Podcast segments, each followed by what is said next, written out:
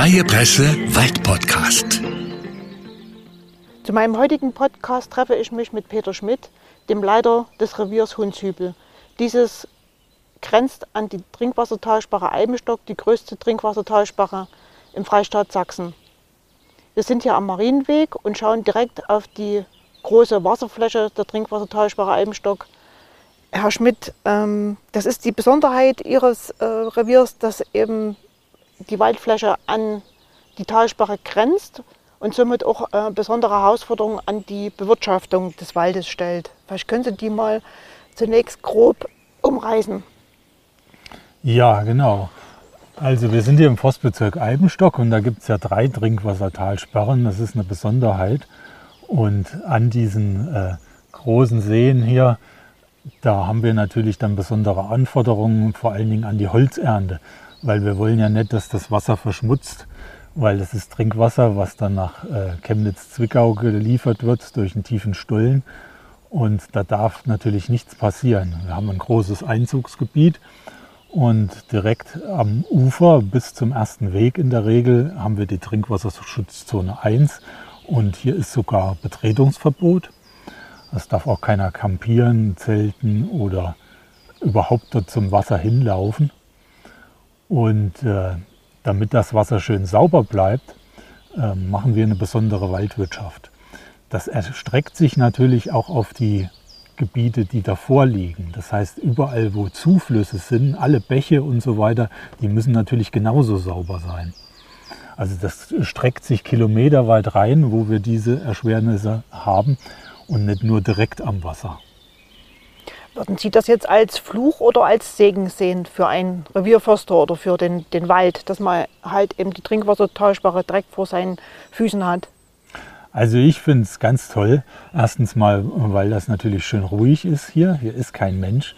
Hier darf keiner ans Ufer, außer ich und welche von der Landestalspannverwaltung. Und damit hat man hier eigentlich eine tolle Ruhe und Einsamkeit. Und weil hier so viel Wasser ist und auch so viel sauberes Wasser, ist es hier natürlich äh, auch eine Besonderheit, äh, dass der Wald auch noch Wasser hat. Weil überall in Deutschland stirbt ja der Wald ab, weil er zu wenig Wasser hat und hat große Wasserprobleme. Und aus diesen Wasserproblemen resultieren dann auch diese Käferprobleme. Denn der Käfer ist ja nicht der primäre Schädling, sondern eigentlich der Wassermangel. Und dieses äh, verzögerte Ankommen und Aufkommen des Wassers, des Regens. Und da haben wir hier noch Glück. Also es ist nicht wie im Harz oder irgendwo äh, in diesen Sandgebieten, wo selbst die Kiefer schon abstirbt aus Wassermangel, sondern hier ist es noch schön grün wir haben ja auch noch richtig viel Fichte und wir betreiben hier eigentlich immer noch äh, eine gute Wirtschaft. Wir haben natürlich viel Sturmholz und auch viel Käferholz, aber das Käferholz äh, ist noch in dem Rahmen, wo man sagen kann, das ist noch halbwegs beherrschbar. Hatten Sie schon die Talsperren in Sosa und in Karsfeld erwähnt? Ähm, meines Wissens nach sind das ja keine Trinkwassertalsperren. Ähm, haben die die gleichen ähm, Herausforderungen an die Waldwirtschaft oder Bewirtschaftung wie Sie als Revierförster oder unterscheiden die sich äh, in der Art und Weise dann von Ihrem Revier? Ja, also die, die Talsperren Sosa und Karlsfeld sind auch Trinkwassertalsperren. Mhm. Und äh, es gibt groß keine Unterschiede, außer dass die Trinkwassertalsperre Eibenstock die größte ist. Aber äh, die Trinkwassertalsperre Sosa hat jetzt einen neu gebauten Zulauf, weil anscheinend der natürliche Zulauf ein bisschen gering ist. Das wurde auch damals beim Bau schon bemängelt. Aber hier in Eibenstock und ich denke auch in Karlsfeld gibt es keine Wasserprobleme, dass wir da. Wir hatten ja ein Jahr mal, wo äh, richtig das Ufer frei lag. Also wirklich so zehn Meter, schätze ich mal, äh, hat man da die alten Felsen und diese Gebilde gesehen. Die habe ich ja leider nicht gesehen, weil als ich geboren wurde, war das hier gerade am Fluten, denke ich.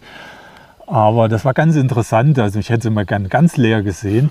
Aber diese ganzen Felsen, die dann da aufgetaucht sind, das war schon fantastisch. Mhm. Da hatten Sie ähm, jetzt gerade erwähnt, dass die Talsperre ja ungefähr so alt ist wie, wie Sie. Ja. Ähm, was hatten sich da sozusagen in der Zeit auch äh, gewandelt an, an den Ansichten, die dann auch ähm, der Forst mit der Landestalsperrenverwaltung austrägt? Also ähm, in der Art und Weise, wie man hier vielleicht auch Bäume anpflanzt oder welche man anpflanzt. Vielleicht könnt ihr das mal ausführen. Ja, da haben wir ganz interessante Entwicklungen, die äh, auch nicht nur dem zu schulden sind, dass damals DDR-Zeiten waren, sondern dass auch die wissenschaftliche Entwicklung weitergegangen ist in Richtung Totholz und natürliche Artengemeinschaft. Der Naturschutz hat einen ganz großen Stellenwert jetzt. Wir haben jetzt auch einen grünen Umweltminister und der forciert das auch noch weiter. Und das ist sehr schön, weil wir haben ja hier über 80 Prozent Fichte. Und die hat jetzt nur ähm, ein paar Jahrhunderte, nachdem diese Bergbaukatastrophe da war, und hier waren äh, im Prinzip in diesem Revier äh, Landschaften wie in der Lüneburger Heide. Das waren Heidelandschaften, die dann mit einer Pioniertat wieder aufgeforstet waren. Die haben ja den ganzen Wald einfach abgeholzt. Für die Bergwerke, für die Stützen in den Gängen und so weiter. Anfangs haben sie äh, vor allen Dingen die Buche abgeholzt, weil die das heiße Feuer brauchten aus dem Buchenholz, um die Erze zu schmelzen, das Eisen und so weiter.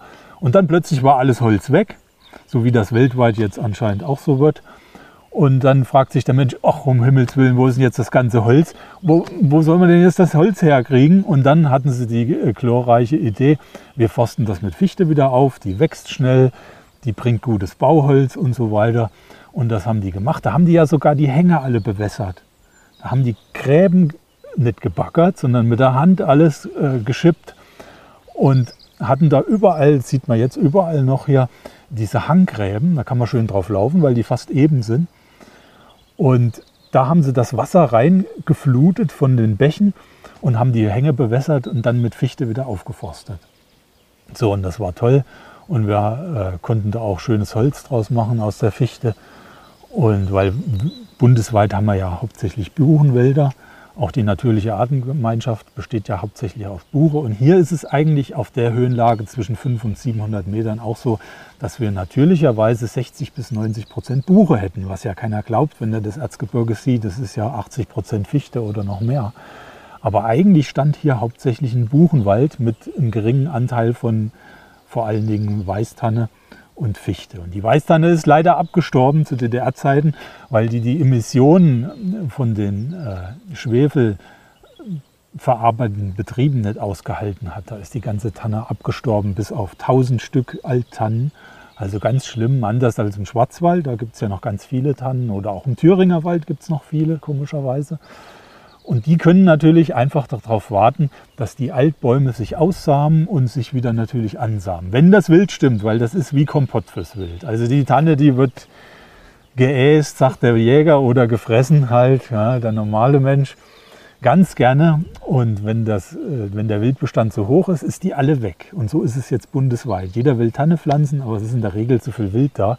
Und wir haben schon frühzeitig äh, den Wildbestand gesenkt bauen jetzt auch keine Zäune mehr, weil die Tanne, die muss einzeln eingebracht werden. Die verjüngt sich nicht weit, mal 100 Meter, 150 maximal und dann ist wieder Schluss. Ah, jetzt sehe ich gerade eine ganz große Besonderheit. Jetzt kommt ein Boot gefahren auf der Talsperre. Das ist bestimmt das Boot von der Talspannverwaltung. Da bin ich auch mal eingeladen worden, aber das gibt es ganz selten. Die gucken dann jetzt, ob dort irgendwo Feuerstätten sind oder ob dort jemand steht oder campt und dann weisen die die freundlich darauf hin, dass das verboten ist. Weil ansonsten ist es verboten, mit dem Boot auf der Talsperre Ja. zu fahren. Weil sie Trinkwassertalsperre ist oder warum? Ja, ja. ja. Äh, Die Kommunen hatten ja mal die Idee, dort ein, ein Boot für Touristen zu installieren mit Elektroantrieb, aber das ist irgendwie nicht geworden. Deswegen ist das jetzt eine der wenigen Sachen, die mal passieren. Aber wir waren bei der Tanne Ja, und dem Bergmischwald. Also eigentlich ist hier so ein Bergmischwald, also zwischen 500 und 700 Meter mit einem höheren Buchenanteil und darüber dann so ein Dreiklang aus Tanne, Buche, Fichte. Und den haben wir jetzt wieder hergepflanzt oder die Tanne auch gesät. Das ist noch besser, da werden die Wurzeln nicht geknickt, weil bei dieser Winkelpflanzung damals, auch bei der Tanne, da wurden dann die ähm, Wurzeln abgeknickt und das gab genauso Tellerwurzeln wie bei der Fichte. Und dann haben wir mit dem Göttinger Fahrradlenker, das ist so ein großes Blatt, die schön tief reingekriegt, die Wurzeln. Und jetzt ähm, seit 2005 ungefähr mache ich auch sehr viele Saaten, habe ich über 30 Hektar. Und da ist natürlich auch aus dem Altbestand das ganze genetische Material dann da, nämlich gerade die kleinen, die in der Baumschule aussortiert werden. Und wir kriegen nur die, die am schnellsten gewachsen sind, wissen wir ja nicht. Vielleicht sind das gerade die, die wir nicht wollen, in Richtung Klimaentwicklung. Und die kleinen, die daneben stehen, die werden vielleicht nicht vertrocknet. Weil wenn das so weitergeht und wir stoßen immer noch so viel CO2 aus weltweit, dann kommen wir ja hier in Sphären von zwei bis drei Grad noch mehr Erwärmung und so weiter. Und dann müssen wir schon andere Baumarten da haben, weil die Fichte stirbt ja jetzt schon ab, mhm. wenn man den Harz mhm. sieht oder Westdeutschland. Ja. Mhm. Das ist ja ein großes Abräumen. Mhm. Also hat sich der Wald in diesen 50 Jahren, um nochmal darauf zurückzukommen, auch geändert hier. Also ja. der, der, der die Durchmischung oder die Arten, die hier stehen, ja. hat sich geändert. Ist das so? Ja, also zu DDR-Zeiten wurde noch nicht viel Wald umgebaut, weil das ja nur auch teuer ist und aufwendig und so weiter. Man hatte viele Rosskastanen gepflanzt und Vogelbeeren und so. Und durch die Wildreduzierung ist dann vieles natürlich zurückgekommen. Aber es kommt natürlich erstmal das zurück, was auch schon dasteht. Und wenn die Weißtanne und die Buche fehlen und die sind schwersamig, verjüngen sich nicht weit, 100, 150 Meter maximal, dann muss man, um die gleich umzubauen, muss man halt die pflanzen oder säen, mhm. dass die mit herkommen.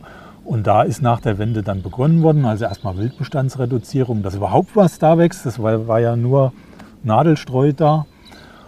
Und dann ist alles wiedergekommen, dadurch, äh, dass das Wild dann weniger da war. Wir haben trotzdem genug Wild da. Wir schießen jedes Jahr dieselbe Strecke oder äh, das, das hält sich ungefähr im Rahmen. Also es ist immer Wild da. Aber es ist äh, auch die Natur darf da sein. Also diese ganze Artengemeinschaft und vor allen Dingen auch die selteneren Baumarten, wie zum Beispiel Weißtanne oder jetzt fangen wir sogar schon mit Eiche an. Weil äh, wenn dann die Katastrophe noch schlimmer wird und der Mensch doch nichts einspart, dann äh, irgendwann auch noch alle heimischen Baumarten absterben, ist die Eiche natürlich eine schöne Option. Da habe ich nach den Windwürfen 2005, 2007, da habe ich auch bestimmt über 10 Hektar Eiche gebracht und habe da auch dann schon eine Bank für die Zukunft. Spielt es da jetzt überhaupt keine Rolle, ob jetzt auch äh, Laubbäume hier stehen und äh, das Laub eintragen ins Wasser, weil das ja Trinkwasser ist? Ja, damals hat man ja gedacht, oh, jetzt müssen wir rund um die Talsperre überall erstmal Fichte pflanzen.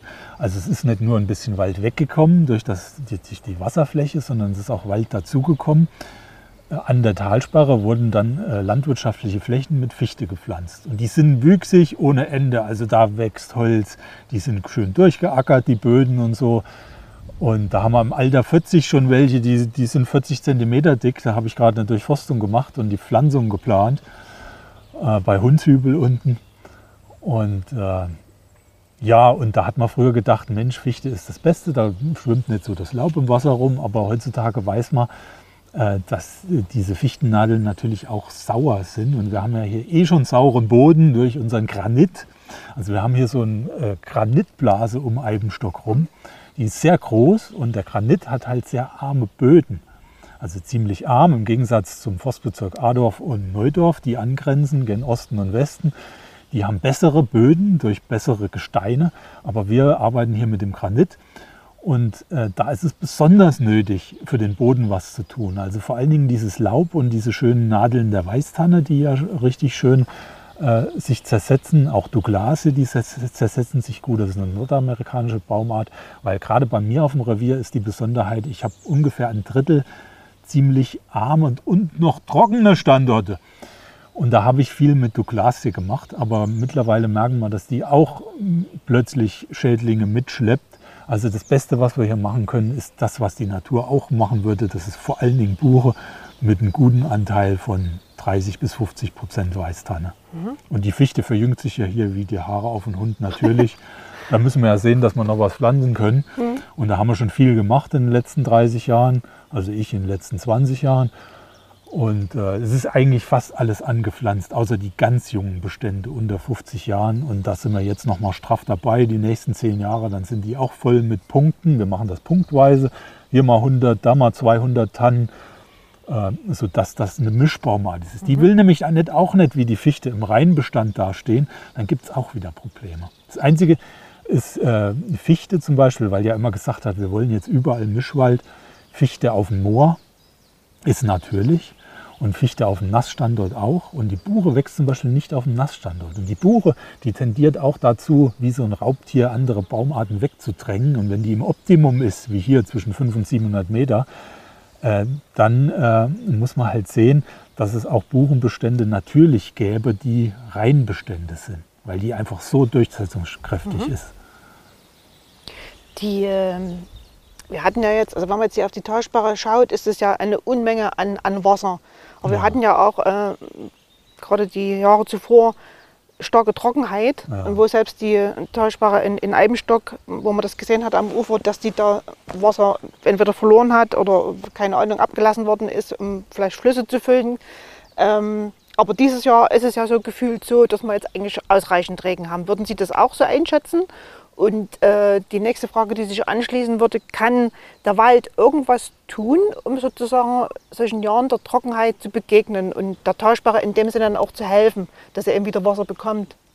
Ja, also wir hatten ja drei Trockenjahre, was die absolute Hölle war. Keiner hatte das gedacht, dass das so kommt. Der Wasserspiegel war stark gesenkt, aber das war nicht das Hauptproblem. Ich glaube, die Talsperrenverwaltung hat gesagt, sie können zwei Jahre lang starke Trockenheiten haben und noch stärkere Trockenheiten, dann ist immer noch, war ja immer noch Wasser drin, also es war ja nicht irgendwie leer.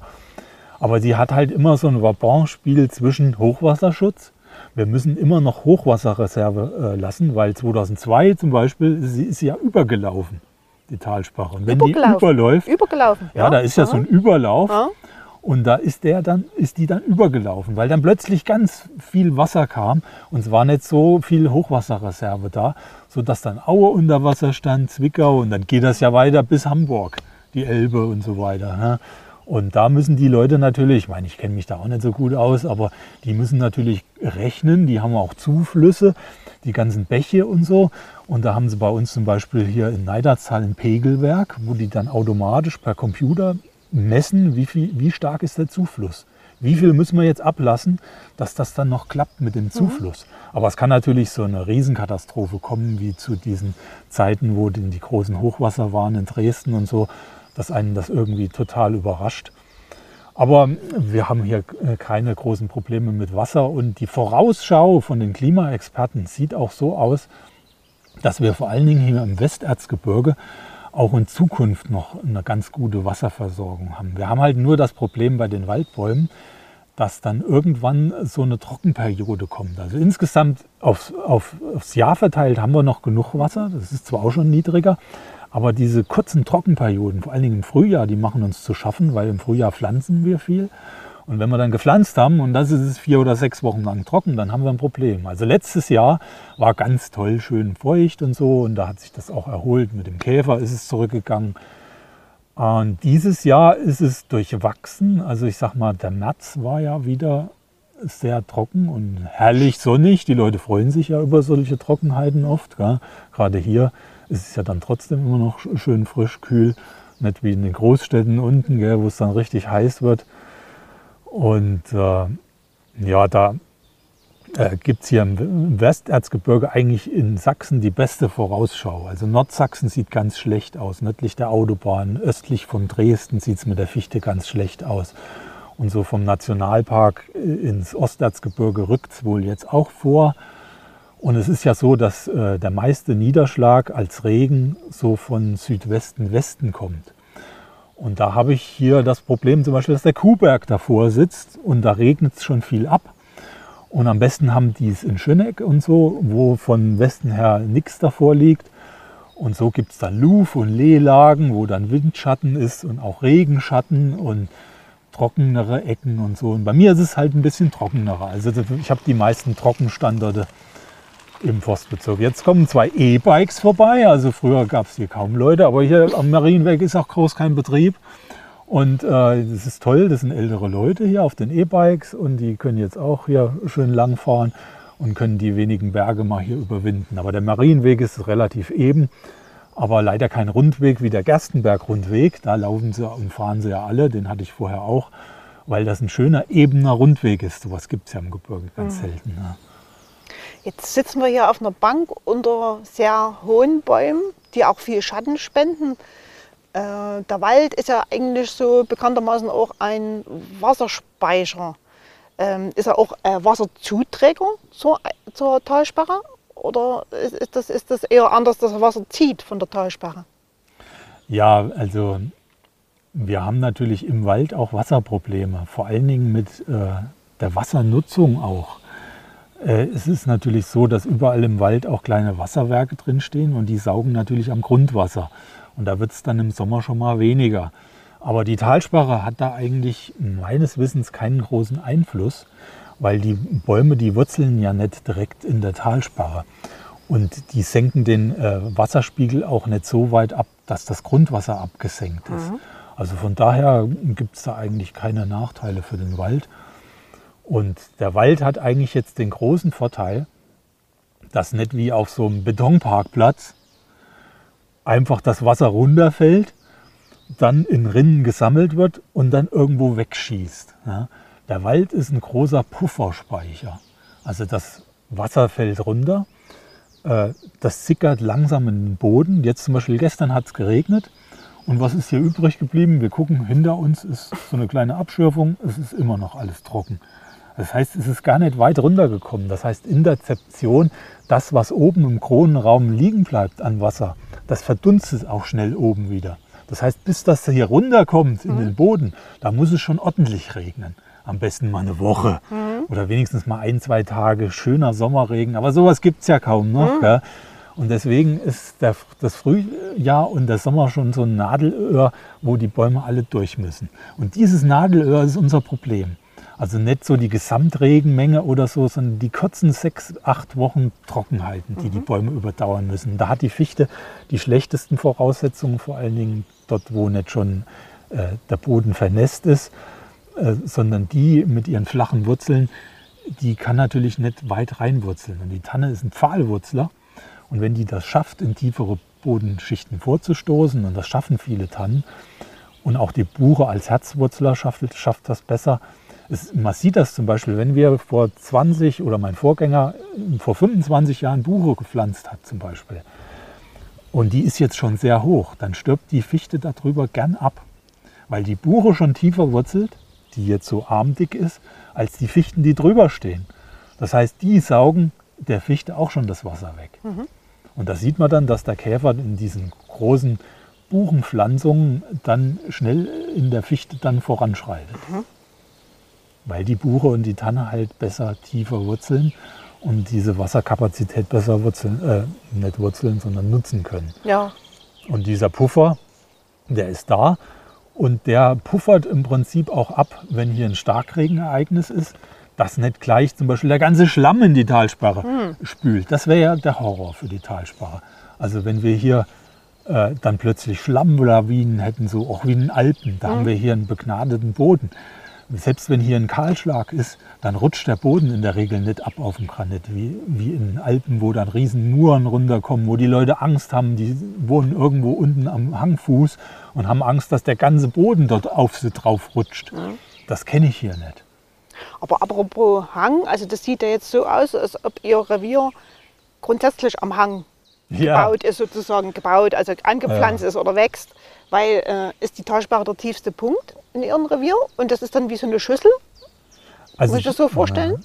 Also der Bereich um die Talsperre, äh, das ist bei mir der tiefste Punkt, aber das Revier geht auch noch bis ungefähr Albernau und da gibt es unten auf 480 Meter noch einen Punkt an der B283, aber die Talsperre ist so auf 530, 40 Meter, also es ist nicht viel anders. Und das muss ich natürlich sagen, also das Trinkwasser ist für mich überhaupt kein Problem, im Gegensatz einer Bereicherung. Aber die vielen Hänge ist natürlich schwierig. Da muss man die Hänge hoch und runter. Und man braucht auch Spezialtechnik. Das letzte Stück zur Talsperre muss die Maschine ja runterfahren und wieder hochfahren. Und da seilt die sich oft mit so einem Stahlseil an, dass die überhaupt wieder hochkommt. Weil wir können ja auch nicht alles hochzerren durch das, was wir gepflanzt haben. Dann 100 Meter weiter die, die großen Bäume durchziehen, dann sind die wieder alle kaputt, sondern wir fahren mit dem Harvester wieder runter und der alle 40 Meter ist eine Gasse, was übrigens in großen Teilen Deutschlands jetzt schon auf 20 Meter ist. Das ist natürlich übel. Wenn ich alle 20 Meter eine Gasse habe, habe ich schon einen maschinengerechten Wald. Wir leisten uns 40 Meter, wir leisten uns dadurch aber auch mehr Befahrung auf den 40 Metern, doppelt so viel wie bei 20 Meter. Aber die kommen halt wieder hoch dann mit ihrer Maschine am Seil. Und auch die, die das Holz rausholen am Vorwader mit dem Korb hinten dran, die müssen das auch wieder hochbringen. Aber das ist mit der Technik kein Problem. Wir haben da eine gute Firma hier von vor Ort und die sind jetzt schon seit 2006 mit der Technik dabei. Die hatten hier bei mir angefangen und das hat sich bewährt und äh, das klappt. Mhm. Gibt es dann eine sogenannte Tabuzone für Sie, also unten am Ufer, wo Sie eben dann nicht arbeiten dürfen als Forst? Ja, also es ist so, ähm, dass dieser ganze See der Landestalspannverwaltung gehört. Und denen gehört dann auch noch ein Streifen von diesem, sag ich mal, von diesem Überlaufpegel, Spiegel, dann noch ein paar Meter gehört denen. Und das ist dieser Uferstreifen, der meistens dann äh, eine Sukzession ist von Birke und anderen Pionierbaumarten. Ist auch mal herrlich, mal einen Birkenwald zu haben. Der gehört in der Regel der Landestalspannverwaltung. Da dürfen Sie dann auch nicht dran arbeiten. Also Sie können ja theoretisch dann dort auch Birken zum Beispiel Ja. fällen oder so. Ja, nee, wir müssen schon einen Abstand halten, weil es kann ja sein, bei so einer Maschine, die hat zwar Bioöl auf der Hydraulik, was ich übrigens jetzt auch von den Selbstwerbern, die sich selber Brennholz rausmachen, da gibt es ja noch hunderte von Traktoren bei mir im Revier, weil ich das nördlichste bin und dann kein Landeswald groß mehr kommt. Und die kommen alle zu mir, kann ich nicht Brennholz machen mit meinem Traktor und so. Und da sage ich, naja, wenn er Bioöl auf der Hydraulik hat, da habe ich aber nur drei bis vier, weil die Unternehmer, die, die sagen, das macht die Dichtung schnell kaputt. Und unsere Unternehmer, die wir einsetzen, die müssen das natürlich haben. Und wir fordern es jetzt auch von den Brennholz-Selbstwerbern. Und, äh, aber es kann natürlich mal ein Schlauch platzen, ein Hydraulikschlauch. Und dann plötzlich sprüht dort Öl. Die müssen eine 35 Liter Aufwangwanne dabei haben und auch Matten und sowas. Aber wenn da dann 100 Liter rauskommen, dann landen die erstmal am Boden. Und da ist es gut, dass man nicht direkt am Wasser steht, sondern man hat einen gewissen, äh, einen gewissen Abstand zum Wasser noch. Und das Hydrauliköl ist jetzt auch nicht das Schlimmste. Also das ist nicht so äh, schädlich wie dieses Mineralöl. Das Mineralöl fahren sie in der Regel noch im Motorraum, wo aber in der Regel auch nichts passiert, weil da riesige Platten drunter sind und so. Aber dieses Hydrauliköl muss dann halt sofort aufgefangen werden und der Boden muss ausgetauscht werden in so einem Fall. Das hat man auch schon. Jetzt hatten Sie ja, oder Sie sind ja der Vertreter für den Sachsenforst und auf der anderen Seite äh, ist die Landestalsperrenverwaltung. Das sind ja zwei Behörden, äh, die zum Freistaat Sachsen gehören, also den Freistaat Sachsen unterstehen. Kommen die miteinander klar? Kommen die gut ja, klar? Also äh, hervorragend. Also man möchte es kaum beschwören. Also erstens sind wir ja jetzt ein Staatsbetrieb.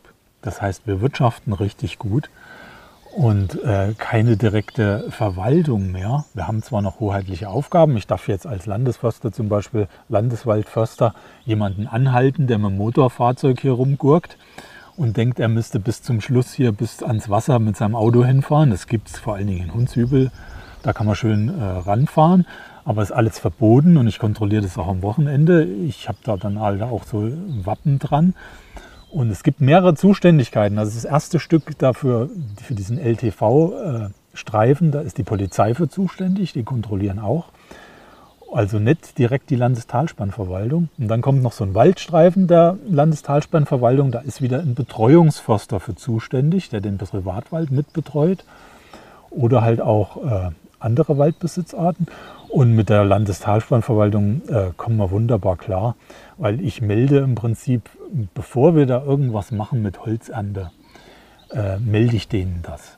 Aber auch andersrum, dass die Ihnen nicht jetzt ständig reinreden in Ihre Sachen, oder? Wie ist Nee. das? Also wir haben mit denen mal wie so ein Abkommen getroffen von der Geschäftsleitung her und dort ausgehandelt, was wir machen dürfen. Wir dürfen zum Beispiel in dieser Trinkwasserschutzzone 1, das ist in der Regel der letzte Weg vorm Wasser, dafür dürfen wir gar nicht tanken. Da müssen die Maschinen, und das ist in Hunsübel, sind das da bestimmt äh, 400, 500 Meter weit ist der Streifen dort. Da müssen die teilweise bis zu 700 Meter weit mit ihrer Maschine rausfahren aus der Trinkwasserschutzzone 1, dort tanken und dann wieder runterfahren. Die dürfen noch nicht mal die Motorsäge betanken. Also die müssen dann eine Mörtelwanne mitnehmen und müssen in der Mörtelwanne tanken oder im Auto, wo dann nichts passieren darf. Ja, obwohl das ist ja auch eine Verlustschmierung, das muss man ja auch sehen. Also die Kettensäge, die hat ja vorne so eine Verlustschmierung, da sprüht immer so ein bisschen Bioöl raus. Aber trotzdem äh, haben wir dort ausgehandelt, dass wir äh, bestimmte auch Tankpunkte haben, weil es ist ja nicht nur die Trinkwasserschutzzone 1, dann kommt die 2 und die 3. Und in diesen Zonen ähm, habe ich dann ausgehandelt, vor allem in der Trinkwasserschutzzone 2, habe ich so grüne Tankpunkte auf den Karten, äh, wo sich das besser auffangen lässt und wo ein größerer Abstand ist zum Wasser. Also Sie sehen das auch nicht als Gängelei jetzt. Nee, überhaupt nicht. von der Nee. Das ist ja notwendig. Ja. Ich meine, da hängen ja wahrscheinlich eine Million Menschen dran. Das ist ja wichtiger, als wenn wir hier noch ein bisschen Holz machen. So, Ja. jetzt kommt hier jemand gefahren Oh. und ich müsste den eigentlich anhalten. Oder? Nee, ach, das ist das Boot. Das ist so außerordentlich, dass hier mal ein Boot fährt. Ja, Ja, ja. die können sie nicht anhalten. Da müsste ich schon rausschwimmen. Ja. Ja, das ist immer ein bisschen ein Hindernis. Ich muss ja auch auf die andere Seite von der Talsperre, muss ich mal außen Hm. rumfahren. So ein Amphibienfahrzeug wäre dann natürlich besser. Ne? Würden Sie gerne mal hier schwimmen gehen in der Talsperre? Ja, klar. ja. Wie viel Grad hatten die jetzt im Moment? Keine Ahnung.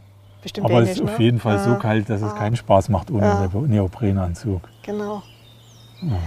Ähm, wenn Sie selber privat unterwegs sind, ähm, sind Sie manchmal hier auch ähm, wandern, Radfahren, was Sie in Ihrer Freizeit machen? Und ist, hat das für Sie noch einen Reiz, Ja. dieses, dieser, dieses Gewässer? Ja, vor allen Dingen äh, für meinen kleinen Sohn. Wie alt ist der? Der ist jetzt äh, vier und wird fünf gleich. Und äh, auch die drei vorigen Kinder, die waren immer gerne am Wasser. Wer ist schon nicht gerne am Wasser? Gell? Und dann natürlich äh, diese große Wasserfläche. Und ich darf ja nur auch den Uferrand betreten als Förster. Dann nehme ich natürlich auch meinen Sohn mit. Und der wirft dann Steine ins Wasser. Ja? Also das ist, das ist sein Hobby Mhm. im Prinzip. Aber das darf man ja schon kaum jemand sagen, weil das darf ja der normale Mensch nicht mit seinen Kindern ans Wasser laufen und Steine reinwerfen. ja. Also Sie sind schon noch gern hier unterwegs. Ja, total Ja. gern. Also wenn ich hier wegfahre, ist es eigentlich überall schlechter als hier, weil hier ist es ruhig, es ist Wasser da und selbst wenn ich nach Kanada oder nach äh, Skandinavien fahre, ist da groß kein Unterschied.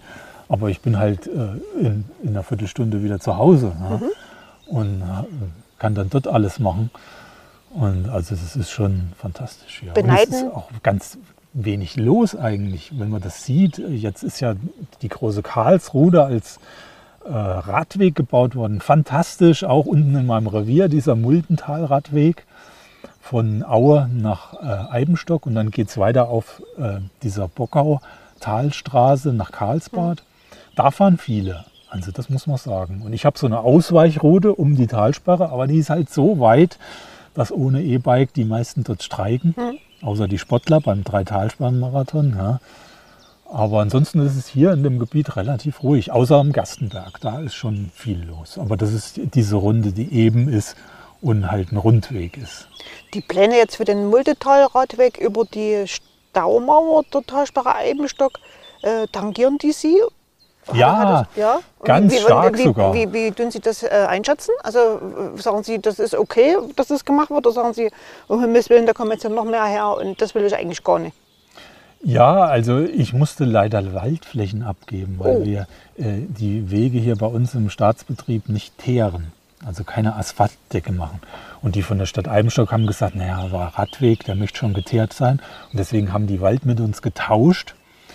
Und ein anderes Revier hat dann den Wald bekommen und ich habe da ein Stück abgegeben, weil die wollen jetzt einen ganz tollen Radweg bauen. In Wolfsgrün hört ja der Radweg auf.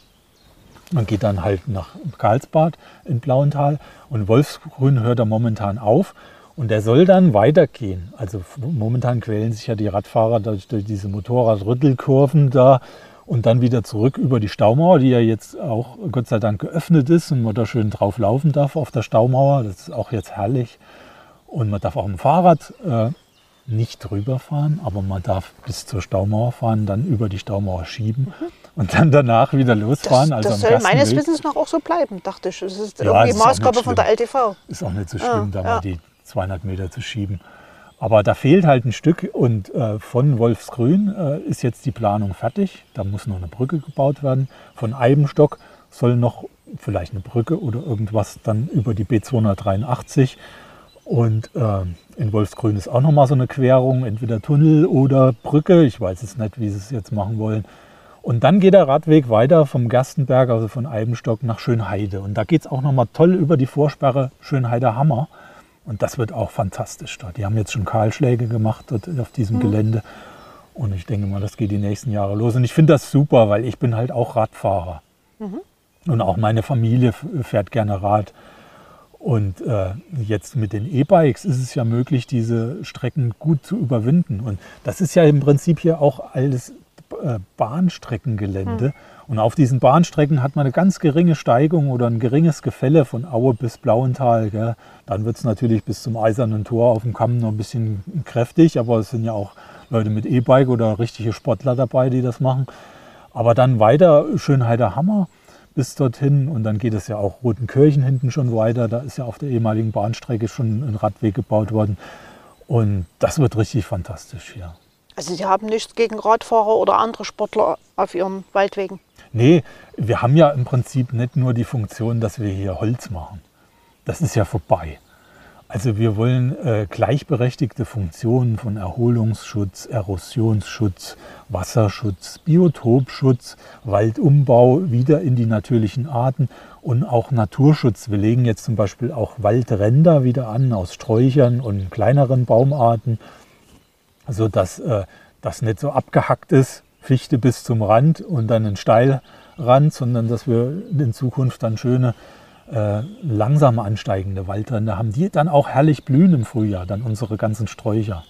Mhm. Also wir, Strand, wir, wir, haben jetzt jedes Jahr, jedes Revier 1000 Sträucher gepflanzt, auch an den Waldinnenrändern und so weiter.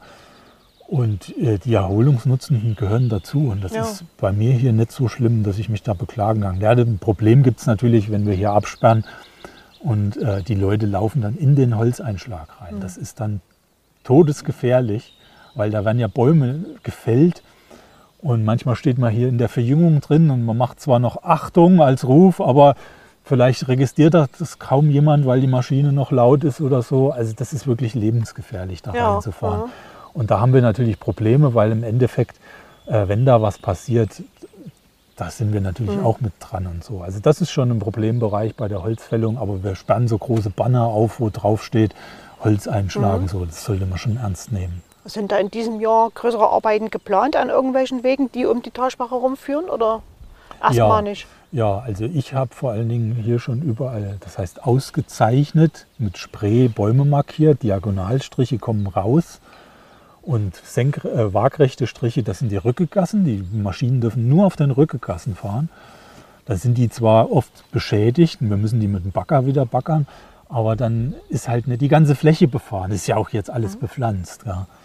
Und äh, ja, da haben wir jetzt vor, also gerade ich äh, von der B283 hoch äh, Holzeinschlag zu betreiben und dann bis Hunsübel und vielleicht auch noch rum äh, bis Stützengrün. Mal gucken, wie weit wir kommen, wie viel Käfer es gibt. Das ist ja immer so ein Chaos, mhm. wo man dann darauf reagieren muss. Wie viel Sturmholz haben wir schon gehabt? Wie viel Käferholz hatten wir? Wie viel kann der Markt noch aufnehmen? wie viel Grünholz können wir dann überhaupt noch machen. Aber es ist hier halt, wo wir jetzt stehen, dringend nötig, weil die Verjüngungen, die waren dann zu dunkel. Wir haben gepflanzt und wenn wir gerade unter zehnjährige Pflanzungen haben, die brauchen nicht nur Licht, sondern auch den Regen. Und wenn dann oben die Hälfte des Regens schon in der Fichtenkrone verdunstet, dann fehlt es den Pflanzen unten. Und deswegen müssen wir eigentlich spätestens alle fünf Jahre Holz machen. Also die Fichten, die jetzt vor uns stehen hier, die erscheinen mir ja sehr hoch und ich nehme an auch alt. Mhm. Ähm, sind die auch dran? Ja, ich glaube, ich habe da nur zwei angezeichnet, ja. weil darunter steht nichts gepflanztes, sondern ein bisschen Fichten-Naturverjüngung. Und da haben wir jetzt nicht so die Not, dass wir die unbedingt gleich stark fördern müssen. Aber hier drüben in der Buche, gut, die ist jetzt auch schon fast vier Meter hoch. Und die Tanne ist auch schon hoch. Aber hier oben auf dem Berg, da habe ich noch was gepflanzt auf den mhm. letzten schlechtesten Standorten. Die sind jetzt dran, noch zu bepflanzen. Und äh, da müssen wir schon was nachlichten, ja. Das ist aber äh, jetzt in diesem Jahr nicht so, dass jetzt äh, zum Beispiel Wanderwege jetzt beeinträchtigt werden bei Ihnen im Revier. Doch. Doch. Mhm. Also durch die Holzernte werden immer Wanderwege mhm. beeinträchtigt. Kann man das schon sagen, wo konkret gesperrt, richtig gesperrt sein wird? Ja, also mhm. wenn wir es schaffen, an der B283 was zu bearbeiten, juckt es keinen groß, weil das sind Steilhänge darunter, die Muldenhänge. Bei mir zumindest im Revier. Aber wenn wir das schaffen, äh, weiter mit dem Holzanschlag, wir gehen immer so blockweise vor, weil wir machen das ganze Gebiet und danach können wir das mit dem Bagger und mit Wegepflege dann wieder schön äh, anrichten alles.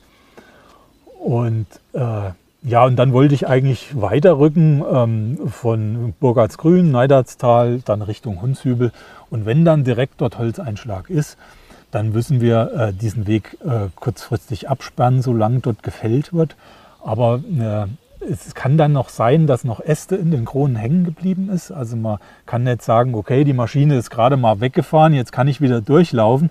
Es kann dann noch ein Ast runterkommen, äh, weil der irgendwo durch die Fällung ist der abgestreift worden, ist in der Krone hängen geblieben und beim ersten Wind oder einfach aus Zufall kommt der dann noch schnell runtergesaust. Ja. Deswegen spannen wir dann auch noch ein paar Tage später ab, bis sich das ein bisschen beruhigt hat. Aber in der Regel können wir an den Wochenenden dann schon aufmachen. Wir steuern das dann auch so, dass wir maximal die, äh, die Besucher wieder hinlassen können. Zum Beispiel auf dem Gerstenberg habe ich es so gemacht, das ist ja ein Rundweg, da habe ich immer eine Runde gesperrt und dann wieder aufgemacht. Dann konnten die die Runde schon, also die eine Hälfte schon laufen und wieder zurücklaufen und dann ist erst die andere Hälfte dran, sodass da immer wieder jemand äh, schön laufen konnte. Mhm. Nehmen Sie da auch Rücksicht auf Ferienzeiten, also wenn vielleicht auch die meisten Leute dann hier unterwegs sind im Gebiet? Ja, also wir versuchen das zu steuern. Allerdings ist es so, ähm, wir müssen dann halt die Maschinen in eine Ausweichfläche schicken. Ja, und das muss dann gerade passen. Also wir können nicht sagen, Maschine, du bleibst jetzt mal 14 Tage stehen, der hat Kredit laufen. Also es ist wie beim Auto. Und äh, das kostet die so viel, die müssen eigentlich durchlaufen. Deswegen arbeiten wir auch oft, wenn es ein bisschen nass ist oder es gerade geregnet hat. Wir können die nicht äh, wochenlang bezahlen. So eine Maschine, die kostet pro Stunde, sage ich mal, 180 Euro, so ein Harvester oder so. Und das wird dann schon schnell teuer. Und deswegen lassen wir die lieber mit Bändern fahren, als die stehen zu lassen. Aber bei der, Benutzer, äh, bei der Besucherführung, da achten wir schon drauf. Aber wir können natürlich nicht sagen, dass wir äh, alle Ferien freilassen. In den Sommerferien ist es in der Regel äh, kein Problem, weil wir da keinen Grüneinschlag machen. Äh, weil es, es steht ja nur überall schon Tanne und Buche drunter. Und wenn ich da im Sommer Holz mache, dann fledert es dort die Rinde runter von den Buchen und von den Tannen und die sind beschädigt. Also das ist schwierig. Da haben wir so große Baggerharvester, die können die Bäume rausheben. Das funktioniert aber nicht bei mir hier am Steilhang weil der Bagger zu schwer und zu groß ist. Den kann man auch nicht wieder hochziehen. Also da gibt es momentan noch keine so Technik, die die schön straff rausheben kann. Weil der Bagger muss ja dann so schwer sein, dass er das Gegengewicht vom Baum bis zu 13 Meter dann da rausheben kann. Das ist in der Ebene wieder schöner. Ja, und äh, deswegen in den Sommerferien gibt es da in der Regel keine Probleme, nur halt mit dem blöden Käferholz. Und da, da haben wir dann richtig Druck. Weil wenn der Käfer drin ist, dann haben wir die Pflicht, diesen Baum so wie so ein Sondermüll plötzlich 500 Meter weit vom nächsten Fichtenbestand fortzuschaffen. Deswegen haben wir auch in Schollau so ein großes Lager im Bundesforst auf den Wiesen da oben. Und das ist einer der wenigen Standorte, wo man 500 Meter weg sind. Ich meine, der fliegt auch noch weiter, der Käfer. Aber die meisten sind nach 500 Metern, sitzen die schon wieder auf dem Boden. So, und deswegen äh, müssen wir da sehen, dass wir dieses Käferholz entweder sofort schnitzen, also die, die Rinde abschälen, aber dann haben wir ja immer noch die Altkäfer nicht erwischt. Mhm. Das Beste ist wirklich, dieses Käferholz entweder in die Nasslager, da haben wir jetzt mehrere Nasslager neu, neu gebaut, in die Nasslager zu stecken oder auf diesen Trockenplatz, sodass der Käfer dort entweder im Nasslager dann, dann zugrunde geht, weil das Schlimmste ist ja so ein milder Winter für den Käfer. Da kommen nämlich die Pilze, besiedeln dann diese Gänge und dieses Holz. Und äh, in den milden Wintern, da taut der Käfer auf, friert wieder ein, den friert es kaputt und die äh, Pilze können den besiedeln. So ein richtig knackiger, kalter Winter, das mag der Käfer am liebsten. Mhm. Weil der, der hält das ja aus bis minus, ich weiß mhm. nicht wie viel Grad. Mhm. Also so kalt wird es bei uns in der Regel gar mhm. nicht, dass es den kap kaputt macht. Eher friert es den kaputt wenn es auftaut und wieder friert und so abwechselnd das passiert. Und wenn dann natürlich hier so ein Käferbaum dasteht, äh, dann müssen wir halt ganz schnell hin und diesen Käferbaum äh, erstens mal am besten sogar mit dem Harvester bearbeiten und nicht mit der Hand. Weil wenn der Harvester den im Sommer dann durchzieht durch sein Aggregat, dann fliegt schon mal ein Großteil der Rinde runter. Und dadurch ist ein Großteil bis zu 80 Prozent des Käfers schon beseitigt. Aber es sind natürlich immer noch welche, die drin stecken. Und gerade die, die schon ausgereift sind, die Altkäfer, die stecken auch noch drin, wenn man die Rinde abschält. Deswegen ist es am besten, den ganzen Baum irgendwo fortzuschaffen. Also ist die generelle Erwärmung jetzt über das ganze Jahr gesehen eigentlich dem Borkenkäfer zuträglich, oder? Ja, der Borkenkäfer hat natürlich Auch Ach nee, Sie haben ja gesagt, dass es kalt sein sollte. im Winter. Das war jetzt auf den Winter gemünzt. Also Ja, viele nee. Leute denken ja, Ja. naja, jetzt ist mal ein richtiger Winter gewesen, minus 25 Grad. Alles abgestorben. Da sind die Ah. alle abgestorben. Nee, das juckt die gar Ja. nicht. Ja. Für die ist es am schlimmsten, wenn es immer auftaut und wieder äh, so ein Wechselwetter ist und es relativ mild ist im Winter, wenn die Pilze nämlich die Käfer besiedeln. Ja, und äh, im Sommer ist es halt so, dass es bei uns brennt Hm. in der Fichte. Und deswegen ist es ja auch so, dass es im Harz so schlimm aussieht zum Beispiel und da schon Riesenflächen kahl sind und so weiter. Ja, und ganz Nordrhein-Westfalen auch nach. Das Problem ist, wir haben einen Sturm bis Ende Mai. So, und dann ist im April schon der Käfer ausgeflogen. Das heißt, wir müssen jetzt sehen, wir werden jetzt gerade fertig mit dem Sturmholz. Und das, da steckt der Käfer drin. Wenn wir das natürlich jetzt noch schnell schaffen rauszufahren, dann haben wir im Prinzip Fangbäume angelegt. Früher haben wir Fangbäume gelegt, wo wir die Käfer gefangen haben und dann haben wir die geschält. So, und jetzt äh, haben wir, wenn es optimal läuft, das Sturmholz aufgearbeitet mit dem Harvester, die Rinde ist runter. Und die Käfer, die sich dort schon angesiedelt haben, werden gleich mit rausgefahren aus dem Wald. Ist natürlich im Privatwald alles schwieriger. Ja. Also im Privatwald, die haben dann natürlich noch mehr zu tun.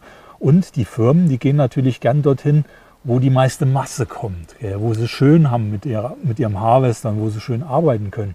Und die kleinen Flächen und diese einzelnen Bäume, gerade die beginnende Phase beim Käferholz, die jetzt losgeht, jetzt müssen wir im Prinzip diese ersten Bäume erwischen, die überall auf dem Revier verteilt stehen. Da sieht man dann irgendwo noch nicht die Krone dürr, wie viele denken, ja, ich fliege mal mit der Drohne drüber und dann habe ich die. Ja, bin ich aber schon zu spät, wenn die Nadeln schon runterfallen. Ich muss die ersten erwischen, wenn ich unten nach einer Woche Trockenheit so braune Bohrmehlhäufchen sehe. Und aber auch nicht den Nutzer. Es gibt auch einen Nutzer als Käfer, der bohrt sich sechs Zentimeter ins Holz rein, der macht auch Häufchen. Aber das sind andere Häufchen wie der Borkenkäfer. Und dann gibt es noch einen Kupferstecher, um das ganze Chaos noch vollendet zu machen. Der fängt von oben an. Der macht die Spitzen durch. Aber der ist kein Primärschädling. Also der äh, macht in der Regel nicht so große Schäden wie der Buchdrucker. Und der, Okay. der Nutzer, der macht gar keine großen Schäden, der schädigt halt nur das Holz. Okay. Gut, kommen wir nochmal zurück zur Trinkwassertalsperre, weg vom Borkenkäfer. Ähm, Sie hatten ja vorhin erwähnt, dass es Ihnen das manchmal hier so vorkommt wie äh, in, in, Kanada. Äh, wenn Sie selber Urlaub machen, der ja wahrscheinlich in diesem Jahr noch ansteht bei Ihnen, wo fahren Sie denn dahin? Bleiben Sie hier oder fahren Sie doch auch weiter weg? Ich bleib hier. Also ich war auch mal in Kanada, aber das ist halt schon ewig her. Und jetzt ist das ja auch alles böse, wenn man fliegt und so viel CO2 und man ist Förster und ah ja, gell, hat man auch schlechtes Gewissen. Also dieses Jahr bleibe ich die ganzen Sommerferien hier. Hier an der Talsperre? Ja, also ich wohne ja in Eibenstock und das ist ja im Prinzip an der Talsperre. Vielleicht fahre ich auch mal zu meinen Eltern mit den Kindern oder so. Und, ja. Die leben aber weiter weg. Das hört man ja an Ihrer Aussprache. Ja, ich äh, bin in Marburg geboren und da wohnen auch noch meine Eltern in der Nähe. Und äh, die besuchen wir natürlich auch ab und zu mal, weil Familie ist ja noch sehr wichtig. Aber die kommen auch gerne hierher, weil es hier halt so schön ist. Gell? Also für die ist das ein Traum, dass ich jetzt hier in so einer schönen Gegend hier arbeiten darf. Ja. Viele haben ja immer gesagt, Mensch aus dem Westen und dann arbeitest du hier. Und alles, anfangs war ja so eine große Arbeitslosigkeit, jetzt plötzlich ist es umgeschwappt in den Arbeitsmangel. Keiner hätte es gedacht, dass es so schnell geht. Gell? Überall fehlen die Arbeitskräfte.